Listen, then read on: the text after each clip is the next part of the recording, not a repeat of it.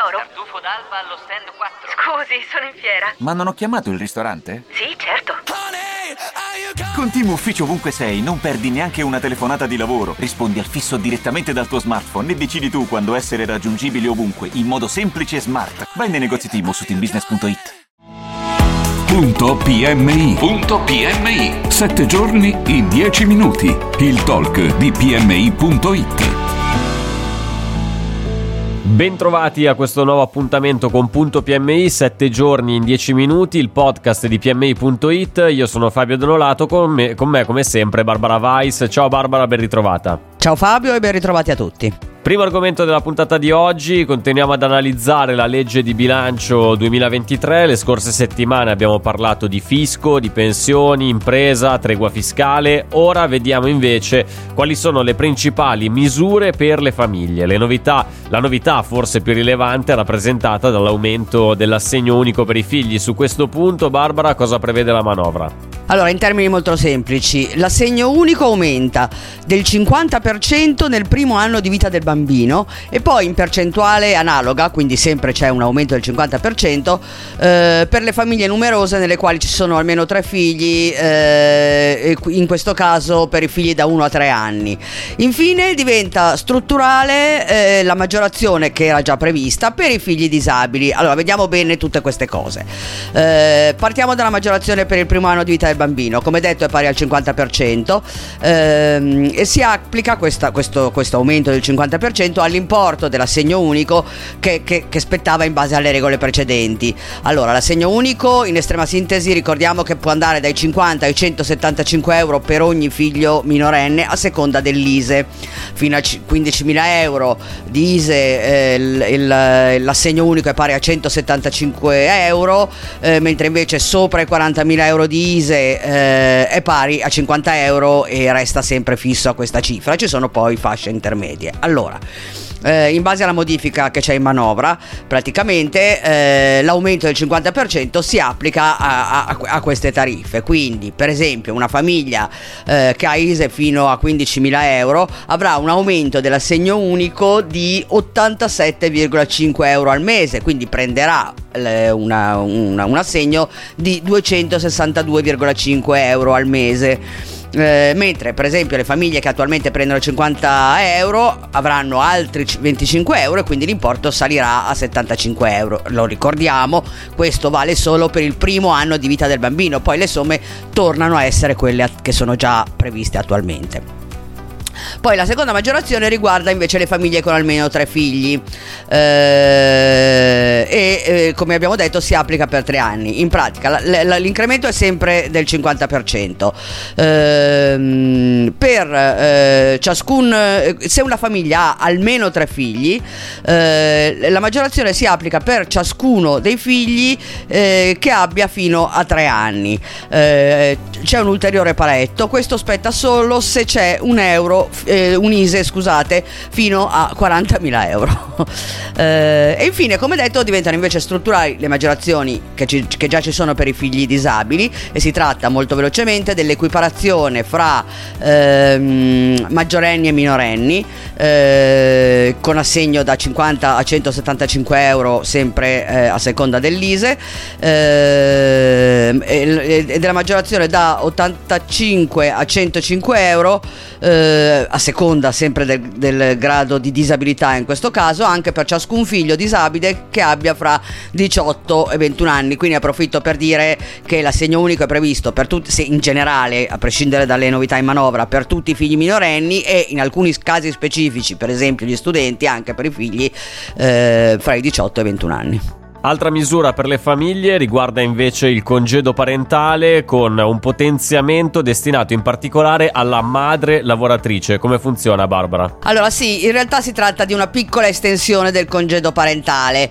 Eh, il congedo parentale, lo ricordiamo, spetta ai genitori eh, fino ai 12 anni di vita del bambino. Eh, ora Fabio, come d- dicevi giustamente, eh, questa novità riguarda invece solo la madre lavoratrice e sostanzialmente incrementa la cifra dell'indennità l'indennità, eh, l'indennità di congedo parentale per uno dei mesi in cui si utilizza questo strumento. Allora, l'indennità del, del congedo parentale attualmente è pari al 30% dello stipendio. Eh, a partire dal 2023 la madre lavoratrice per uno solo dei mesi di congedo parentale che prende avrà un'indennità elevata all'80%. Per il resto le regole restano quelle che sono adesso. Le ricordiamo brevemente, ci sono tre mesi di congedo parentale retribuiti al 30% per la madre, altrettanti per il padre, più altri tre mesi che sono utilizzabili alternativamente dalla madre e dal padre. Questi sono i mesi di congedo retribuiti al 30%. Se c'è un solo genitore ha diritto il solo genitore a nove mesi di congedo parentale retribuito. Eh, tutto questo vale sempre per i primi 12 anni di vita del bambino, ci sono poi anche degli ulteriori mesi di congedo parentale che però non sono retribuiti, in tutto alla madre e al padre aspettano congiuntamente 11 mesi di congedo parentale. Eh, ricordiamo che si può anche frazionare a ore. Per chiudere, quali altre novità ci sono per le, per le famiglie all'interno della manovra? Allora, innanzitutto c'è la proroga delle agevolazioni per l'acquisto della prima casa da parte dei giovani fino a 36 anni. È uno slittamento di un anno, quindi il beneficio può essere applicato fino al 31 dicembre del 2023, no? altrimenti sarebbe scaduto alla fine di questo 2022. Quali sono queste agevolazioni? Esenzione dal pagamento dell'imposta di registro, ipotecaria e catastale, eh, del credito d'imposta, credito d'imposta pari all'IVA pagata per l'acquisto e esenzione eh, dell'imposta sostitutiva sui mutui mutui.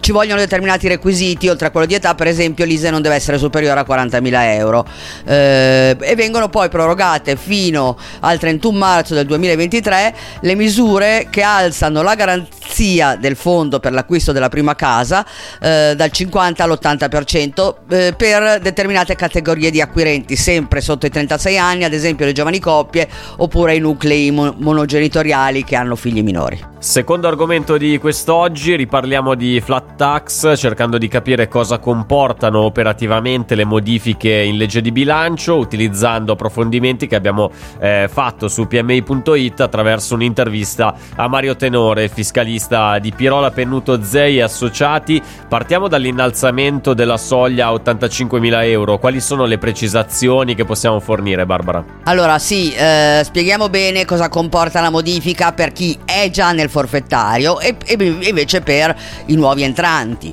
Allora, innanzitutto partiamo dal fatto che la manovra entra in vigore nel 2023. Questo significa che l'innalzamento della soglia di reddito a 85.000 euro vale dal, a partire dal periodo d'imposta 2023.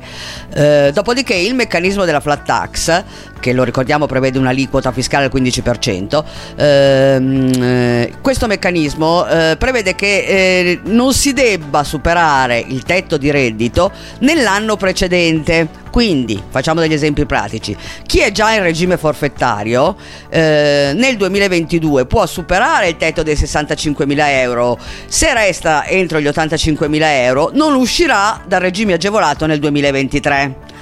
Chi invece eh, nel 2022 era in regime ordinario, quindi deve scegliere se passare o meno al forfettario nel 2023, può eh, scegliere questa opzione soltanto se il fatturato 2022 è entro la soglia degli 85.000 euro.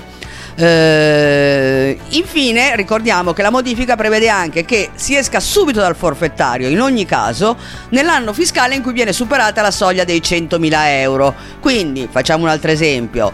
Eh, chi ehm, pur avendo ricavi 2022 entro la soglia degli 85.000 euro, se nel 2023 supera i 100.000 euro fuoriesce subito dal forfettario e paga l'imposta 2023 con il regime ordinario. E quali sono invece i chiarimenti applicativi sulla flat tax incrementale, Barbara? Allora, eh, innanzitutto, eh, come sottolinea sempre il fiscalista eh, Mario Tenero, la tax incrementale riguarda i contribuenti e le partite IVA che sono in regime ordinario, non coloro che già applicano il forfettario.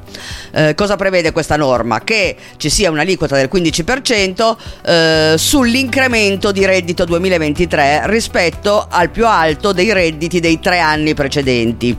Eh, questa aliquota del 15% si può applicare fino a un imponibile massimo di 40.000 euro. La, la precisazione più importante che volevamo fare è la seguente: questi 40.000 euro in base a come è formulata la norma, dovrebbero riferirsi mh, alla base imponibile massima su cui applicare l'agevolazione, non all'incremento massimo di reddito. Cosa significa? Che eh, un contribuente che ha aumentato il reddito di una cifra superiore ai 40.000 euro potrà comunque applicare la flat tax al 15% solo sulla parte fino a 40.000 euro, invece su quella eccedente continuerà ad applicare la tassazione ordinaria. Ricordiamo infine che qua c'è una franchigia del 5% che si applica sempre all'incremento di reddito, quindi in pratica per ottenere la base imponibile reale bisogna sottrarre, ehm, bisogna fare un'operazione sottraendo diciamo eh, l'importo ridotto della franchigia. Facciamo anche qui un esempio, facciamo che eh, una partita IVA ha una differenza di reddito eh, di 4.000 euro su cui deve calcolare questa flat tax incrementale. Che cosa fa? Prende il 5% di, di 4.000 euro, eh, il risultato è 3.800 4.800 euro. Qual è la base imponibile? Deve sottrarre a 4.000 euro 3.800 euro e quindi la base imponibile su cui applicare la flat tax incrementale in questo caso è pari a 200 euro, quindi appunto la differenza fra i 4.000 euro e l'importo ridotto della franchigia.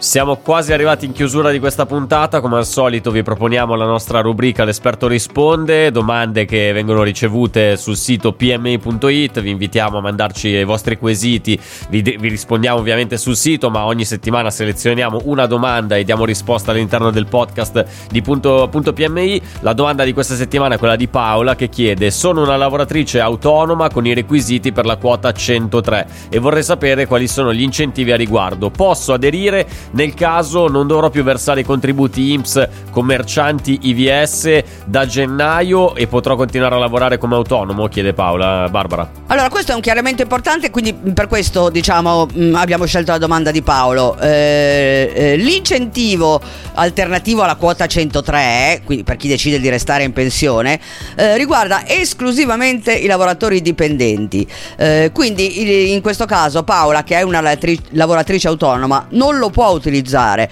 Lo dice chiaramente eh, la, la, legge di bilancio eh, che nel momento in cui introduce questo eh, incentivo alternativo alla quota 103 dice i lavoratori dipendenti che abbiano maturato i requisiti minimi per l'accesso al trattamento di pensione anticipata flessibile sarebbe la quota 103 possono alla, rinunciare all'accredito contributivo a, a proprio carico ehm, e quindi aumentare la propria busta paga eh, restando al lavoro lavoro. Quindi i lavoratori autonomi non sono compresi.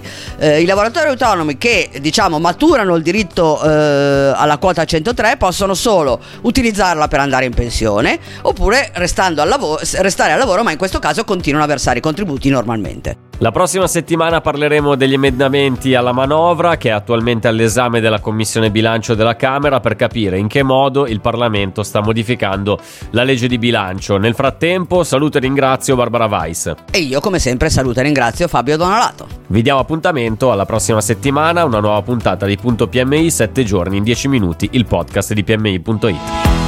Punto PMI. Punto PMI. Sette giorni in dieci minuti. Il talk di PMI.it.